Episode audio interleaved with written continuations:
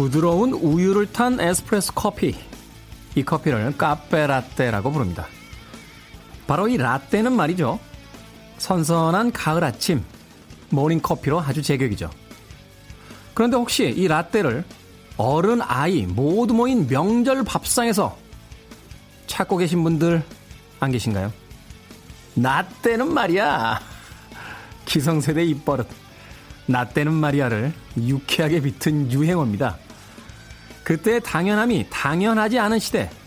경험은 존중받고 현실은 이해받길 바랍니다. 김태훈의 시대음감 시작합니다.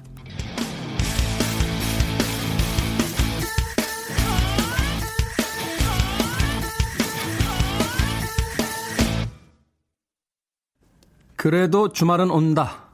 시대를 읽는 음악 감상의 시대음감 김태훈입니다. 재밌네요. 어. 라떼는 말이야. 라고 하는. 재밌긴 한데 마냥 웃을 수만은 없죠. 기성세대가 꼰대라고 불린 지도 이제 꽤 되는 것 같아요. 사실 기억을 떠올려 보면 저희 10대 때도 기성세대를 꼰대라고 불렀으니까 한 4, 50년 전부터 어, 이런 호칭 아닌 호칭들이 일반적으로 사용이 됐던 게 아닌가 하는 생각이 듭니다. 한동안 이 꼰대가 그 문화 상품이었죠.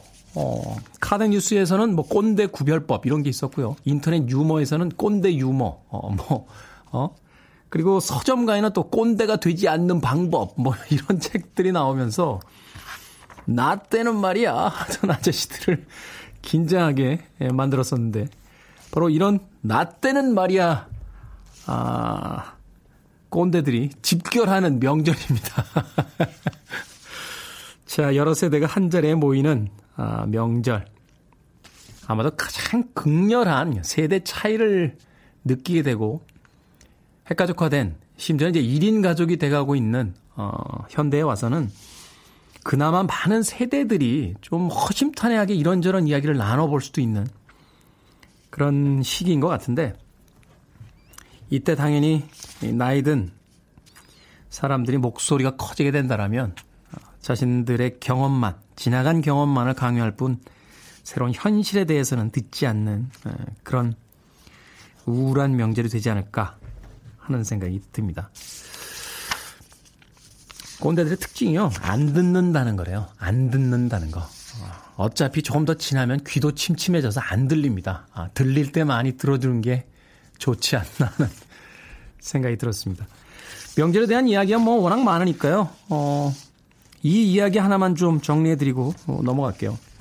여가부가 제안하는 새로운 가족 호칭이라는 게 있다라고 합니다. 어, 남편의 아버지. 이거를 아버님 혹은 아버지라고 어, 부르죠. 그렇죠? 그리고 남편의 어머니. 이걸 이제 어머님 혹은 어머니 이렇게 부르고요. 또 아내의 아버지를 아버님 혹은 아버지 뭐 그렇게 부르죠. 아 아닌가요? 아 그렇구나. 생각해 봤더니 우리가 시아버님 뭐 시어머님 이렇게 부르고 그죠? 예? 장인어른 뭐 장모님 이렇게 부르잖아요. 그런 호칭보다는 그냥 아버님 혹은 아버지 혹은 어머님 혹은 어머니 이렇게 불러주길 원하신다. 일리가 있네요. 또 남편의 남동생을 그냥 이름하고 씨. 그렇죠. 뭐, 제 남동생 이름이 이제 태연이니까 태연 씨 이렇게 부르면 되지 뭐. 뭐라 부르죠? 뭐 도련님 뭐 이렇게 부르는 건 좀 아닌 것 같아요. 더군다나 제 남동생은 저보다 흰머리도 많은데 거기다가 무슨 도련님 이렇게 부르는 거는 무슨 무슨 씨 예, 남편의 누나에게도 형님 혹은 언니 이렇게 남편의 여동생 그냥 누구누구 씨 아내의 남동생에게도 누구누구 씨 아내의 여동생에게도 누구누구 씨 그러니까 말하자면 복잡한 호칭들 대신 아, 누구누구 씨라고 부르면 어떨까라고 여가부에서 제안을 했다고 합니다. 처음엔 어색합니다. 아, 어색하죠. 물론 여가부의 이 제안에 제가 뭐 전적으로 동의한다 뭐 이런 이야기는 아닙니다. 예. 저도 살아야죠. 예. 반대하시는 분도 계실 테니까, 아, 제가 반대한다는 것도 아니고요. 전적으로 동의하는 것도 아닌, 어, 어딘가쯤에 있다라고만 그냥 이야기 드리겠습니다. 그럼에도 불구하고 우리들이 만들어낸 많은 명절의 어떤 전통들, 또 사회적 제도들, 호칭들, 결국은 여럿이서 모여 사는 어, 사회 속에서 모두가 편하고 행복하자라고 만든 것들이니까요. 불편해하는 혹은 힘들어하는 사람들이 분명히 존재를 한다라면 그것을 개선해 주려는 노력을 분명히 해야 되지 않을까 하는 생각이 듭니다. 괜찮네요. 누군 혹시. 어, 홍순영 씨. 네, 꼭 PD라고 부를 필요가 없어요. 그죠? 홍순영 씨 오늘 어, 표정 좋습니다. 네. 연출의 홍순영 씨였습니다. 이렇게 하면 어떨까 하는 생각도 드는군요. 자, 모두가 행복한 명절이었으면 좋겠습니다. 시대 이슈들 새로운 시선과 음악으로 풀어보는 시대 음감. 토요일, 일요일 오후 2시 5분, 밤 10시 5분 하루에 두 번 방송이 됩니다. 그리고 팟캐스트로는 언제 어디서든 함께 하실 수 있습니다. 자, 나이 든 만큼 아, 지혜로워지길 원하는 마음에서 알람 파슨스 프로젝트의 Old and Wise 준비했습니다.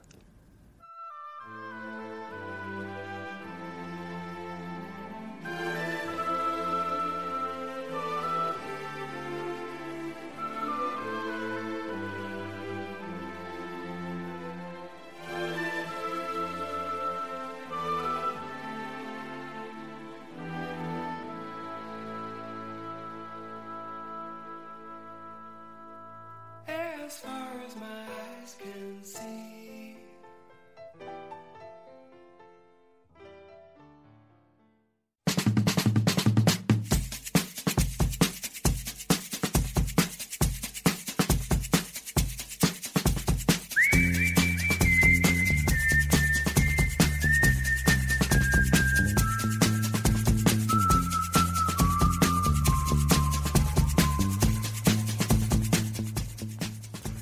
한 주간 사람들이 많이 본 뉴스 그리고 많이 봐야 하는 뉴스를 소개하는 must and must 코너입니다. 자 오늘은 추석 특집 올 상반기 뉴스를 되짚어보는 시간을 가져보겠습니다. KBS 저널리즘 토크쇼 J의 팀장 네, 김양순 기자 나오셨습니다. 안녕하세요. 네 안녕하세요. 뭐 어느 한 해 그렇지 않은 한 해는 없습니다만 올해 상반기 이 추석 전까지 진짜 뉴스 많습니다. 네, 정말 스펙터클 대한민국이라는 말을 올해도 역시 계속 실감을 하고 있습니다. 네. 왜 그럴까요? 우리나라 사람들 에너지가 좀 많아서 그런가요? 기자가 너무 많은 거 아닐까요? 이쯤 되면. 뭐, 전적인 동의는 안 합니다만, 사실 되짚어서 생각해 보면, 이게 기사야? 기사거리야? 하는 맞아요. 것도 기사가 되는 걸 봤을 땐, 사실은 이제 미디어의 숫자나 기자의 숫자도 어 이게 사실은 포화 상태 이런 게 아닌가 하는 뭐 그런 생각도 좀 들긴 했습니다만. 자, 2019년 어 벌써 9월 중반 이제 추석인데요. 어 어떤 뉴스부터 이제 아, 짚어 나가면서 좀 지금까지의 2019년 뉴스를 좀 점검을 해 볼까요? 첫 번째 어떤 뉴스입니까? 네, 저도 좀 기억이 이렇게 어사무사해서 찾아봤는데요.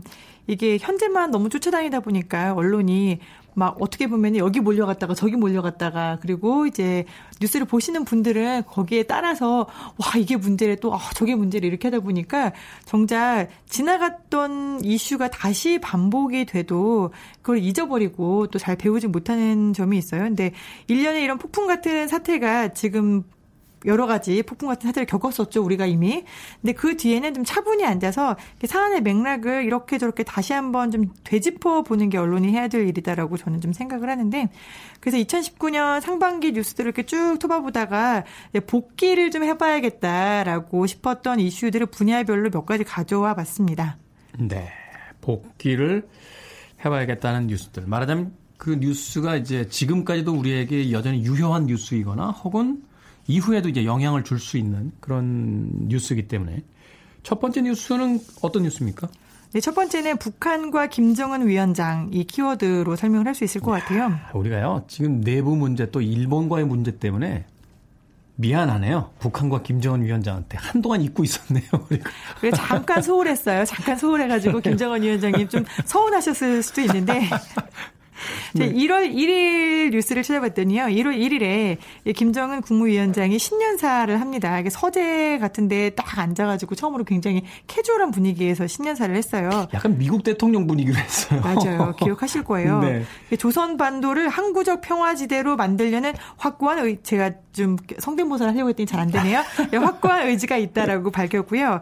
이게 조선중앙TV를 통해서 녹화 중계로 발표를 하면서 우리의 주동적이면서도 적극적인 노력에 의해서 조선 반도에서 평화애로에 향한 기류가 형성됐다. 그리고 민족의 화해와 단합, 평화 번영의 새 역사를 써나가기 위해서 우리와 마음을 같이한 남녀 결애들과 해외 동포들에게 따뜻한 새해 인사를 보낸다라고 얘기를 이야. 했습니다. 사용된 어떤 표현 자체가 사실은 이전에 북한에서 그 나왔던 신년사하고는 완전히 또 다르고 과연 이게 북한의 신년사인가라는 생각이 들 정도로 뭐 항구적 평화, 뭐 따뜻한 새해 인사, 뭐 이런 표현들 참 낯설게 그러면서 좀 희망적으로 이렇게 봤던 그런 기억이 나네요. 네, 이 신년사를 보고 가슴이 좀 먹먹해졌다라는 분들도 많았어요. 거기다가 2월 말 하노이 북미 정상회담도 합의가 되면서 세계 평화까지는 모르겠지만 일단 한반도 평화는 좀 머지 않았다. 특히 우리가 작년에 전 세계가 다 함께 남북 정상회담, 북미 정상회담을 지켜봤잖아요. 그렇죠. 그래서 이런 기대가 또 가능했고 제가 또 따져보니까 정확하게 1년 전에 그러니까 9월 19일 9.19에 평양 백화원 영빈관에서 문재인 대통령 그리고 김정은 위원장이 나란히 앉아서 남북 공동 선언문에 서명을 했었습니다. 네. 근데 문제는 이렇게 노벨 평화상까지 거론되던 이분들에 대해서 1월 1일에 이렇게 따뜻한 환대를 건넸던 김정은이 독설을 날리기 시작하는 게 그 시작이 올해 4월이었어요. 4월. 네. 정확한 wording은 남조선 당국은 오지랖 넓은 중재자, 촉진자 행세를 하지 말고 제정신을 차려라. 라는 거였는데 이때만 해도 이제 2월 말에 우리가 하노이가 no deal로 끝났잖아요. 그렇죠. 그래서 그 좌절감 때문에 이렇게 화가 난 거 아닐까라는 분석을 했습니다. 네, 그러다가 6월 30일에 트럼프 대통령이 한국을 방문했을 때 또 깜짝 판문점에서 북미 정상회담이 이루어졌잖아요. 언제 그랬냐는 듯이 또 깔깔거리면서 둘이 그죠? 네. 참 하노이 노딜 이후에 깜짝 만남을 통해서 아 다시금 우리가 평화로에 진전할 수 있지 않을까라고 생각을 했는데 6월 30일에 이 깜짝 만남 이후에 문제는 또 다시 불거졌어요. 아, 네, 참. 이분들, 제가 이게 우리나라의 어떤 명운이 달린 문제이기 때문에 이렇게 웃으면 안 됩니다만, 뭐 두 분이서 이렇게 시나리오 써놓고 연기하는 사람들처럼 그 극과 극을 오가시는데, 사실 그런 어떤 분위기에 계속 이제 신경이 곤두서서 그 우리에게 미칠 이제 영향을 생각 안 할 수 없는 그 현실이 사실은 좀, 좀 우픈 예, 그런 기분이 들기도 좀 했던 시절이었던 것 같아요. 저는 사실 좀 당혹스러운 상황이에요. 이게 북한이 탄도미사일, 뭐 방사포 계속 쏘고 있고요. 급기야 지난 8월 15일 광복절 경축사에서 일본에 대항해서 남북이 힘을 모으면 이길 수 있다라고 문재인 대통령이 얘기를 했더니 거기에 대놓고 이렇게 얘기를 합니다. 정말 보기 드물게 뻔뻔한 사람이다. 아랫사람이 써준 걸 졸졸 내리익는 남조선 당국자다. 정말 같이 만나서 막 형님 하는 얼굴로 악수하고 산책하고 이랬던 문재인 대통령에게 이렇게 맹 비난을 하는 게 이쯤 되면 우리가 어디서부터 잘못된 걸까? 단추가 1월 1일엔 분명히 잘 꿰어졌는데 그 이후에 놓은 바둑 돌들 중에 어디서 잘못된 걸까라는 생각이 좀 들어요. 옛날에요. 그, 아, 제가 알고 있기로 그 한 프로야구 감독님이 계셨는데, 어, 이분이 이제 심판한테 항의를 하러 나간대요. 뭐 말하자면 이제 경기에서 볼 판정이나 뭐 이렇게 스트라이크, 저 아웃 세이프 판정이 이제 마음에 안 들어서. 그럼 이제 심판도 이제 딱 준비를 할 거 아니에요. 저, 저 감독이 또 나한테 항의하러 오는구나. 마스크 탁 벗고 이렇게 한바탕 붙으려고 딱 대기하고 있으면 카메라는 이제 아주 작은 소리까지는 못 잡으니까 심판 앞에 바짝 붙어가지고 5분만 할게 5분만 그러고서는 당신 말이야 하면서 이제 삿대질을 시작을 한다는 거예요. 그러면 심판도 아, 이분이 이제 쇼를 하는구나 하는 걸 아니까 이제 적당히 받아주다가 이제 5분 정도 지나면 이제 끝나고 들어가신다, 들어갔다라고 하는 그런 이야기가 있는데 이건 우리의 좀 희망사항이겠죠. 어, 뭐, 그렇게라도 좀 이 상황을 좀 이해해 보려고 하는 우리의 지금 어떤 현실이 사실은 그렇게 아, 즐겁지만은 않습니다. 네. 네. 맞습니다. 이게 사실 언론이나 전 세계 미디어에 대놓고 우리가 약간의 쇼가 필요해라고 정상들이 합의를 한 거라면은 저는 정말 너무 다행일 것 같은데 9.19 합의의 가장 큰 정신이 상대방에 대한 일체의 적대 행위를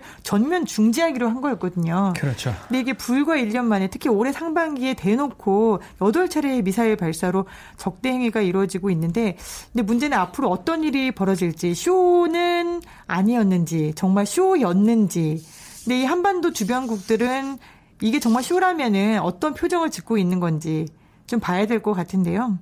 트럼프 대통령은 미사일이 쐈, 미사일 쐈다. 북한이 이거 인정 안 하고 있거든요. 네. 그리고 김정은은 여전히 좋은 친구라고 불러요. 그리고 문재인 대통령에 대해서도 최근 지소미아 종료와 관련해서 아, 뭐, President 문은 좋은 사람이다. 그런데 어떤 일이 일어나는지 지켜보겠다. 이렇게 얘기를 하고 있고요.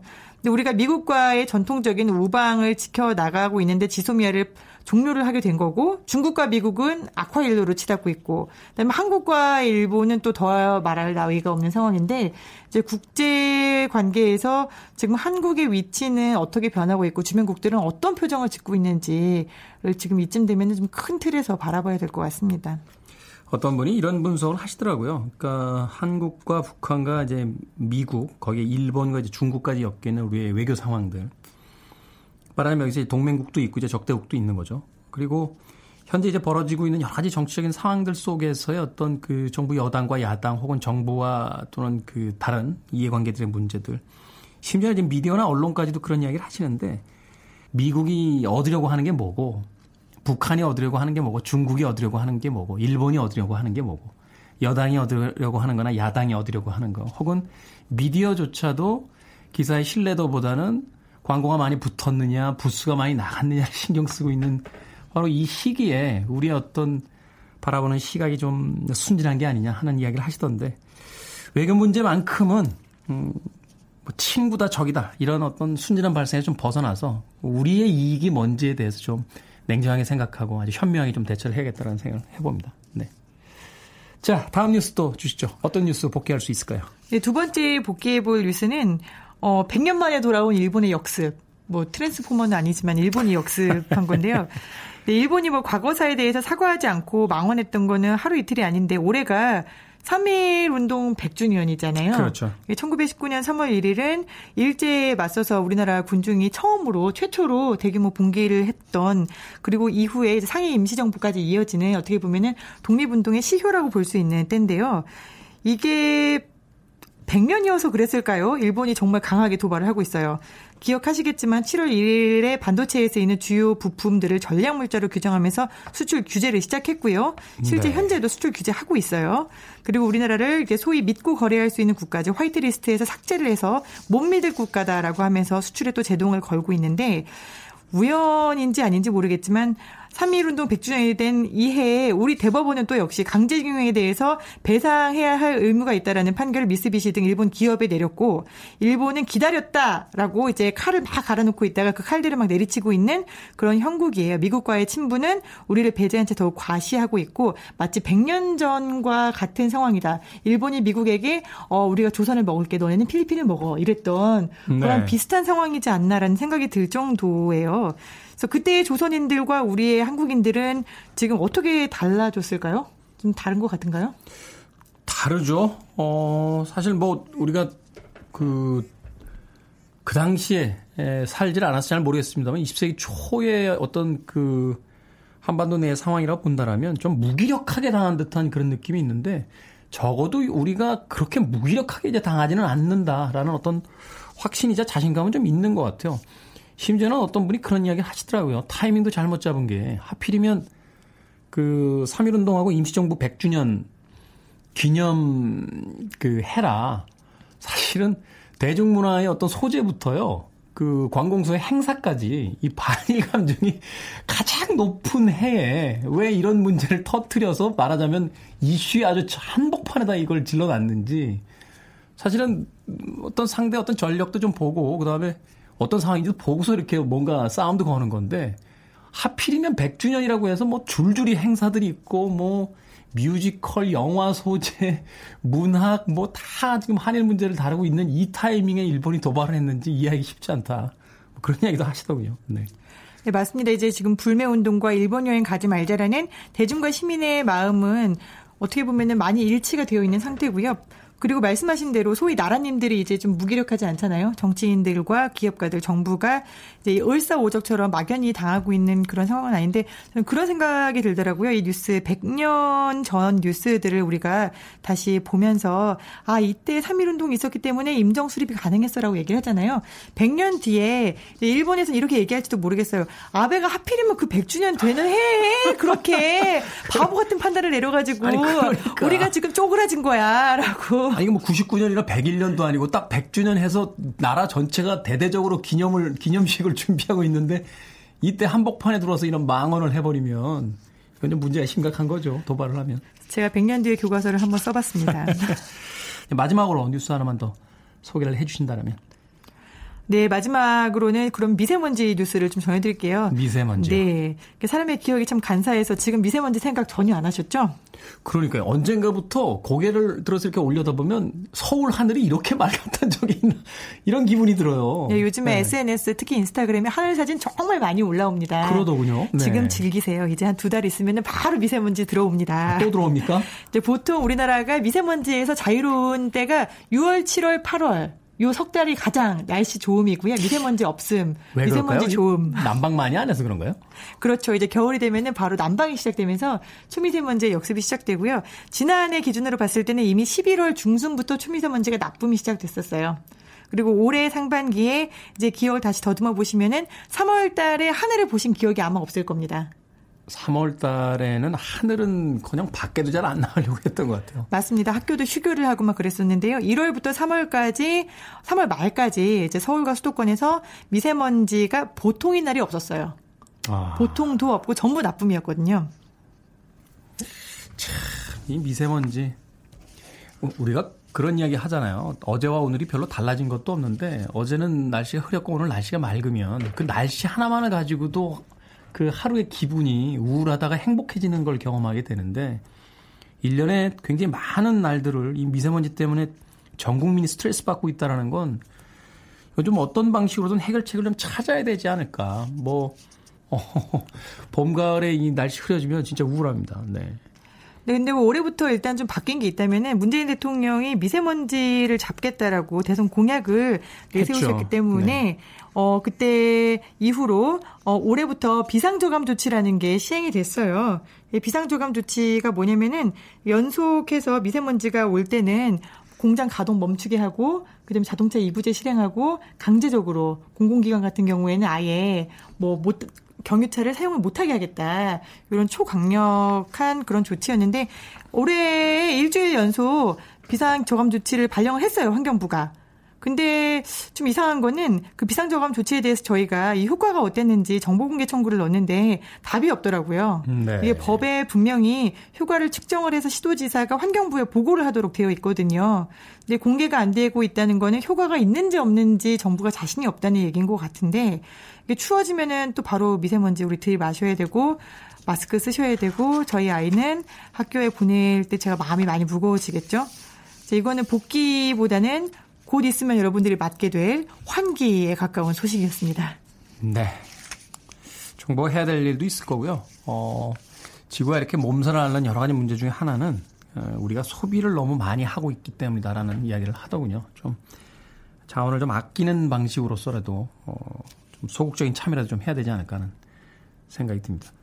일단은 전기 충전소 좀 많이 만들어 주십시오. 어, 주변에 전기차 타고 싶어 하는 사람들 많은데 한번 테스트 해 본다 이렇게 그 여기저기 다니면서 보면 전기 충전소가 생각보다 거의 없다라고 하더군요. 그래서 굉장히 불편하다. 나는 그래서 선뜻 사고 싶지 않다 하는 이야기를 하는데 일단 자동차 문제부터 좀 해결을 해주면 좀 많이 나아지지 않을까 하는 생각이 듭니다. 자, 오늘도 어, KBS 저널리즘 토크쇼 J 팀장 김영순 기자와 아, 함께 이야기 나눠봤습니다. 명절 잘 보내십시오. 다음 주에 다시 뵙겠습니다.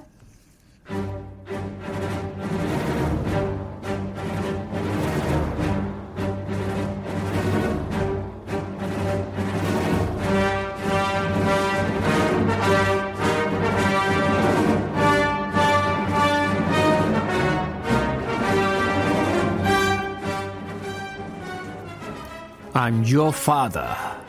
내가 네 애비다. 아버지가 저한테 해준 게 뭐가 있어요? 너 그게 무슨 말버릇이야? 아니, 누나 가만히 있어.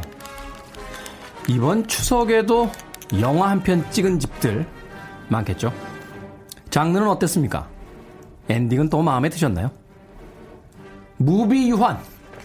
영화로 읽어보는 우리들의 시대. 최강희 기자 나오셨습니다. 안녕하세요. 예, 안녕하세요. 네. 뭘 그렇게 골똘히 적고 있어요? 아니, 요즘에 기억력이 별로 안 좋아져서 이게 좀 메모를 해놔야 그 실수를 안 해서. 뭐 좋아지는 건 없습니까? 아니, 뭐 좋아지는 게, 아, 좋아지는 것 하나 있다. 그러니까 이, 리비도가 좀 작아져서 좋아요. 저기요. 사생활, 사생활에 대해서는 알고 싶지 않습니다. 아니, 사생활은 아니고 그냥 제 그 호르몬의 문제니까. 아니, 그러니까요. 네. 어, 뭐 장관 하실 것도 아닌데 굳이 그런 걸 저한테까지 밝히시는 어, 없을 것 같고요. 자, 명절 연휴 네. 어, 예전보다 좀 짧다라고 하는데 음. 이제 최강희 기자 같은 경우도 그 계약직이잖아요. 네. 우리끼리 일명 프리랜서 예. 이렇게 부르는데 네. 그 남들하고는 연휴를 좀 다르게 살잖아요. 별 의미가 없어요, 연휴가. 어, 예. 그냥 평소에도 뭐 놀고 싶을 때 노니까 주말이나 명절 뭐 이런 때가 뭐 그 다른 사람들은 이제 이 직장에서 이렇게 긴 연휴를 갖는다는 게 굉장히 에, 좋겠죠. 근데 저한테는 뭐큰 의미는 없는 것 같습니다. 그냥 평소처럼 그냥 지내니까요. 예. 그렇죠. 예. 저도 사실은 이제 프리랜서라고 불리웁니다만 일용직이잖아요. 네, 일용직이죠. 예. 그렇죠. 4대 보험한테는 그러다 보니까 남들은 야 팔자 좋아라고 하는데 음. 사실은 연휴가 길어지면은 그 할 수 있는 일이 좀 많이 줄어요. 그러니까 오히려 심심해요. 예. 예. 뭐 이렇게 그 특강 가는 것도 많이 줄고 맞습니다. 이래서 예. 어, 사실은 연휴가 많으면 예. 벌이에 좀 심각한 타격을 받긴 합니다만 뭐 그럼에도 불구하고 또놀땐 좀 놀아야 되지 않나 하는 생각도 들더라고요. 음, 놀때 노는데 우리 같은 사람들은 정규직들이 안 놀아주니까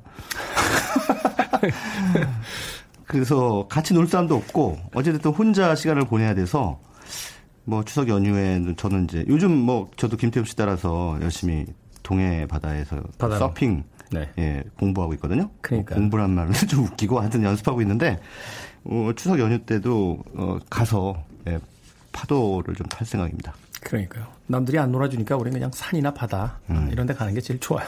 네. 자, 명절에 에, 나온 영화들 또 나올 영화들 어, 좀 소개를 해 주시길 바라겠습니다. 이 추석 명절 가족들이 네. 다 같이 모이면은 특별하게 뭐 이렇게 할 게 별로 없는지 노래방 아니면 극장 많이들 가는 것 같아요. 음, 그런데 이제 첫 번째 전제 조건이 많은 사람들이 추석 연휴 때 가족 단위로 영화를 많이 볼 것이다. 라고들 하시는데, 실제로 제가 그 명절 연휴 때 극장에 가보면요. 가족 단위로 오는 경우는 거의 없어요. 음. 누가 가족하고 같이 영화 보고 싶겠어요. 볼 수도 있죠. 아니, 뭐 아침에 아니, 굉장히 인생을 극단적으로 생각하는데. 차례 지내고 뭐 가족들끼리 이렇게 옹기종기 모여서 뭐 이것저것 하다가 보통 대충 추석 당일 뭐 오후 정도 되면 네. 네. 핑계 대고 약속 잡아서 나가잖아요. 뭐 친구 만날 일 있다, 뭐 한다. 네. 왜냐면 뭐 집에 있어봤자 좋은 소리 못 들으니까. 너 언제 취업하니? 너 언제 결혼하니? 뭐 이런 얘기 듣는 것도 또 젊은 친구들한테는 스트레스고. 근데 이 명절 때 좋은 소리 듣는 사람은 도대체 누구예요? 좋은 소리는 안, 글쎄, 좋은 소리 듣는 거는 거의 없는 것 같아요. 요즘에, 왜, 그렇잖아요. 가장 그 밀접한 관계이면서 가장 원수지간이 가족이라고 그러잖아요.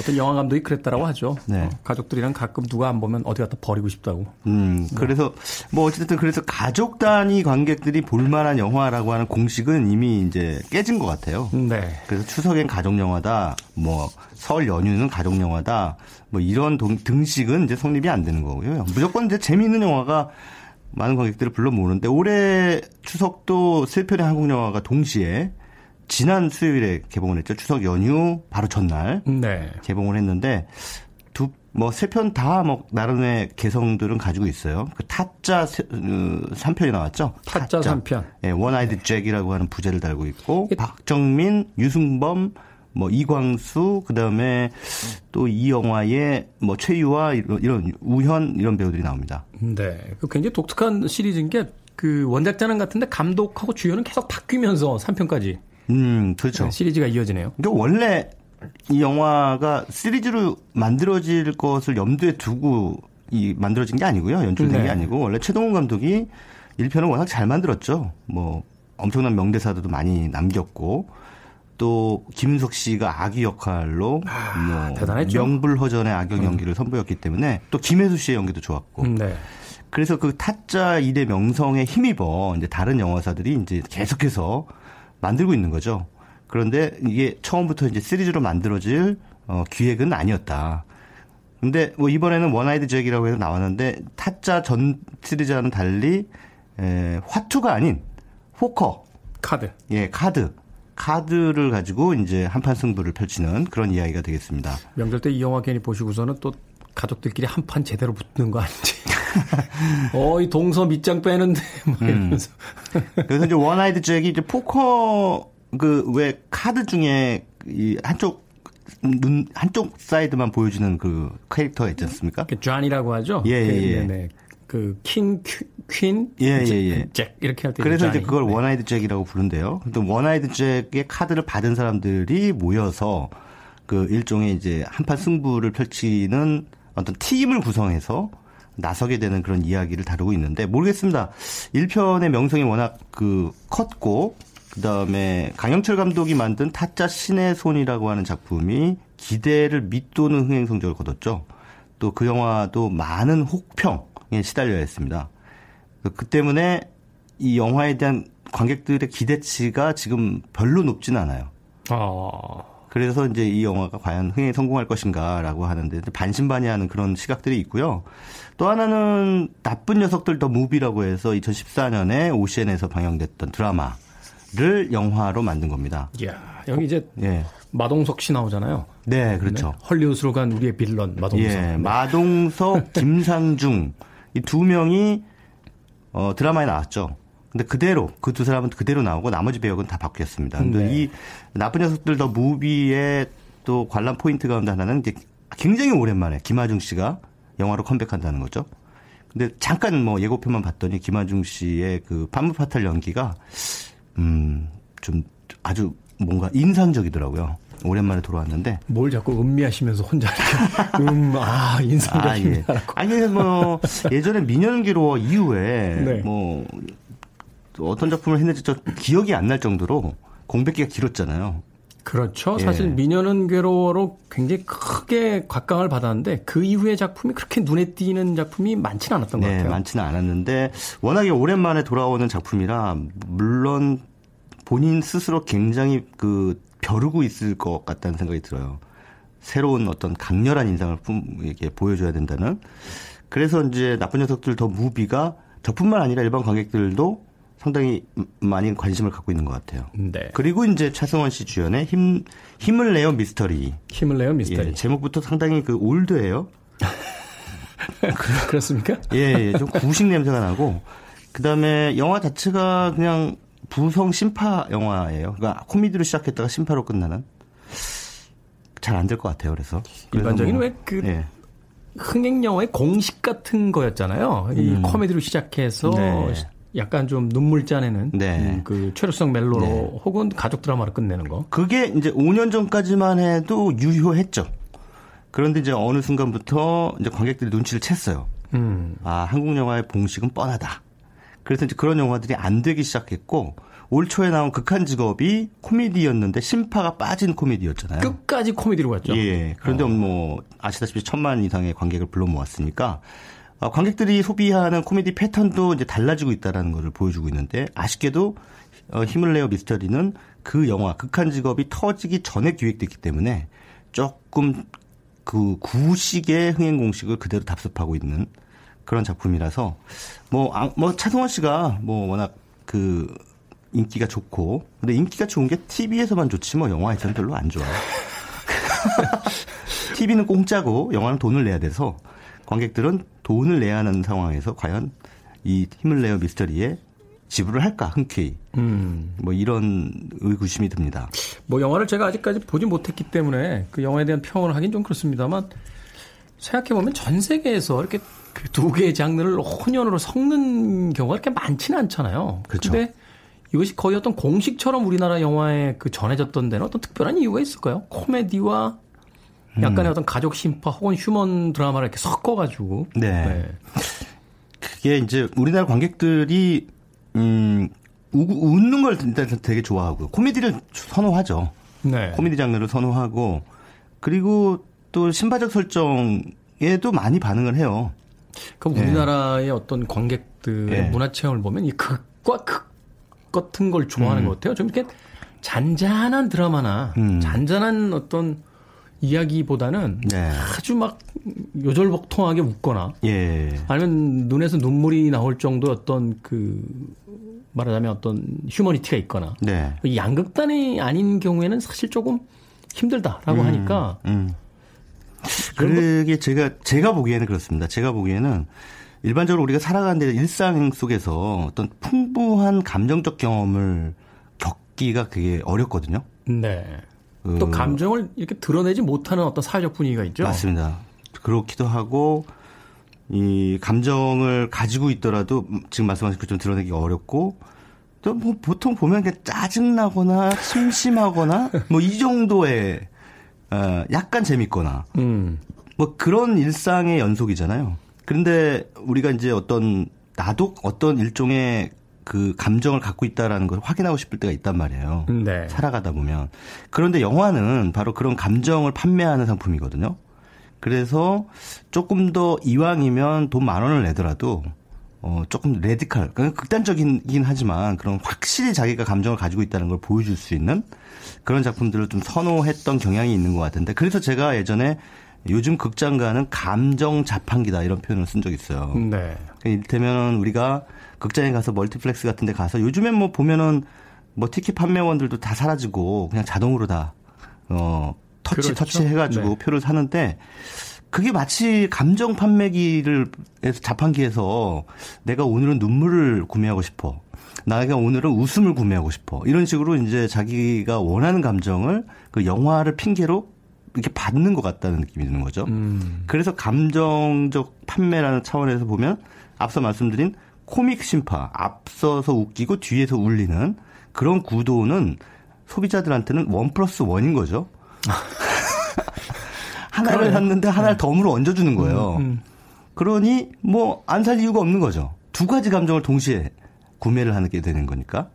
근데 다만 이제 그런 영화들을 통해서 우리가 좀 감수성이 좀 풍부해지고 예민해져서 실제로 우리 일상으로 돌아왔을 때 다른 사람들에 대한 공감 능력이 좀 커지는 그런 차원의 그 영화 관람이면 참 좋겠는데 그것이 아니라 영화를 보는 1시간 반 내지 2시간 동안 그냥 내 안에 감정이 남아있다는 것을 확인하고 그리고 나오면 이제 보통의 일상, 평범한 일상, 늘 그렇듯 그런 세상으로 다시 돌아온다는 거죠. 이게 좀 뭐 평론가로서 제가 보기에는 좀 아쉬운 지점입니다. 사실 이제 웃거나 울거나 어떤 극단적인 감정의 해소가 이루어지니까 네. 감정이 사실은 해소되지 않았을 때 계속해서 그 어떤 찜찜한 감정의 상태에서 생각하거나 혹은 뭔가 더 반응하게 되는 건데 해소된 뒤에는 그냥 잊어버리게 되잖아요. 맞아요. 네. 그런 의미에서 사실은 코미디도 필요하고 어 슬픈 음, 감성의 어떤 휴머니티 영화도 필요합니다만 그것이 오락 영화 이상을 못 넘어가는 게 아마 그런 측면이 있기 때문이 아닐까 하는 또 어, 생각도 드네요. 네. 자, 한 편만 더 소개를 좀 해 주십시오. 기존에 이제 개봉했던 영화 중에서도 네. 어, 좀 눈여겨볼 만한 작품이 있는 것 같은데. 기존에 개봉했던 영화 중에 눈여겨볼 만한 작품은 없고요. 그거는 제가 일요일에 예, 다, 음, 다음 시간에 좀 말씀을 드리겠고요. 아무튼 뭐 올여름 지금까지 어 올여름부터 지금까지 개봉한 영화들의 면면을 쭉 보면은 여름 시장에서 한국 영화들이 참 예전만 못하다는 느낌이 들어요. 그 한 성수기를 우리가 성수기로 하는 것을 이제 7월 중순부터 8월 중순까지로 치거든요. 네. 그 한 달 동안 어, 지금 극장 관객 수가 700만 가까이 빠졌습니다. 700만은 어, 그 추석 연휴 때 드는 극장 관객 수에 버금가는 수치예요. 그거 그 관객 수가 빠진 건 그만큼 볼만한 영화가 없었던 얘기겠죠. 음. 올해 뭐 엑시트라는 영화가 900만 정도 모은 거를 빼고는 올 여름 시장에 나온 한국 영화들은 다 별 볼 일 없었어요. 진짜 많은 관객들이 실망을 하고 그랬는데 최근엔 뭐 유열의 음악 앨범이라고 오랜만에 레트로 로맨스 영화가 개봉을 해서 뭐 잔잔하게 많은 관객들을 어, 불러 모으긴 했습니다만 그래봤자 100만 명입니다. 아 예. 생각보다 그렇게 많은 관객이 그 보지는 않았군요. 예, 박스오피스 1위를 하긴 했, 했는데 워낙 그 극장을 찾는 관객 수가 없기 때문에 영화가 박스오피스 1위를 해도 흥행적으로는 유의미하지는 않습니다. 하긴 얼마 전에 그 출판사 관계자 만나봤는데 네. 그 청문회 뉴스가 워낙 강력했기 때문에 어 뭐 이 시점에서는 지금 이제 조국 음. 후보자가 이제 장관이 됐습니다만 네. 어, 그 이슈가 워낙 세서 음. 서점 가도 거의 그 책이 나가지 않는 상황이었고 음. 극장 가에도 사람들이 이렇게 많이 오질 않았다고 그러더라고요. 아 음. 뉴스 보시느라고? 그렇죠. 아. 어, 원래 그 사회적으로 큰 뉴스 있으면 되게 음. 서점이라든지 극장가에 이렇게 많은 관객들이 몰리질 않으니까 음. 뉴스가 더 재밌는 거죠. 그렇죠. 할 얘기도 아, 많고. 아마 전 세계에서 뉴스가 영화보다 더 재밌는 나라는 그렇게 많지 않을 거예요. 네, 우리나라가 특히나 뉴스가 재밌죠. 네. 뭐 아무튼 그렇습니다. 그래서 유열의 음악 앨범 저는 뭐 그 나쁘지 않게 봤어요. 약간의 뭐 이야기 허점들은 있긴 한데 그 너무 지나치게 감정이 과잉된 그런 영화들의 행렬 속에서 나름대로 좀 그 정준호 감독이 좀 절제하려고 하는 감정을 좀 절제하려고 하는 그런 느낌이 들어서 특히나 여자 주인공 역을 맡은 김고은 씨가 네. 굉장히 담백한 그런 연기를 보여줘서 음 아 저거 보면서 그게 1994년인가 5년부터 영화가 시작이 되거든요. 그 유열의, 유열의 음악 앨범. 네, 여기 네. KBS에서 그때 첫 전파를 탔잖아요. 네. 근데 그러고 2007년까지 계속됐던 걸로 알고 있는데 그 라디오 프로그램이 이제 두 사람의 사랑을 이렇게 매개하는 그런 역할을 이제 영화 속에서 이제 보여주고 있는데 뭐 저도 이제 그와 비슷한 세대이기 때문에 사실 더 올드하지만 음, 그런 사랑을 한번 나누고 싶다. 다시 한번 기회가 있다면. 저기요. 자꾸 개인 얘기하지 마시라고요. 아니 뭐, 사랑하고 싶은 게 뭐 본연적인 욕망인데요. 뭐 아니 무슨 호르몬 저 저하로 시작을 해서 사랑하고 네. 싶다로 끝내요. 영화 얘기. 호르몬적 love affair는 이제 그만하고 이제 조금 더 정신적인 아가페적인 그런 사랑 이런 것들 좀 추구하고 싶다 이런 생각이 이제 영화를 보면서 좀 들었습니다. 음악 하나 선곡해 주시고 네, 마무리하죠. 예, 유열의 음악 앨범의 맨 마지막 그 하이라이트 부분이죠. 그 김고은 씨가 그 정해인 씨를 향해서 막 뛰어가는 장면에서 흘렀던 곡입니다. 콜드플레이의 Fix You라고 하는 곡인데 이 노래 가사가 그 영화하고 같이 어울리 어우러지니까 참 좋더라고요. 이 노래가 아마 그 네. 콜드플레이의 크리스 마틴이 네. 자신의 옛 아내였던 그 기네스 펠트로가 어떤 아픔을 당했을 때 음. 그걸 아마 위로하기 위해서 만든 곡인가로 제가 아마 알고 있는데 아마 영화에서도 그런 장면 비슷하게 사용이 되지 않았나 하는 또 생각이 듭니다. 아, 기네스 펠트로가 애인이었어요? 아내였어요, 아내. 아, 그래요? 아, 부러워. 안녕히 가십시오. 콜드플레이의 Fix You 들으면서 저도 마지막 인사드리겠습니다. 지금까지 시대음감의 김태훈이었습니다. 고맙습니다. But you don't succeed. When you get what you want but not what you need. When you feel so tired but you can't sleep. Stuck in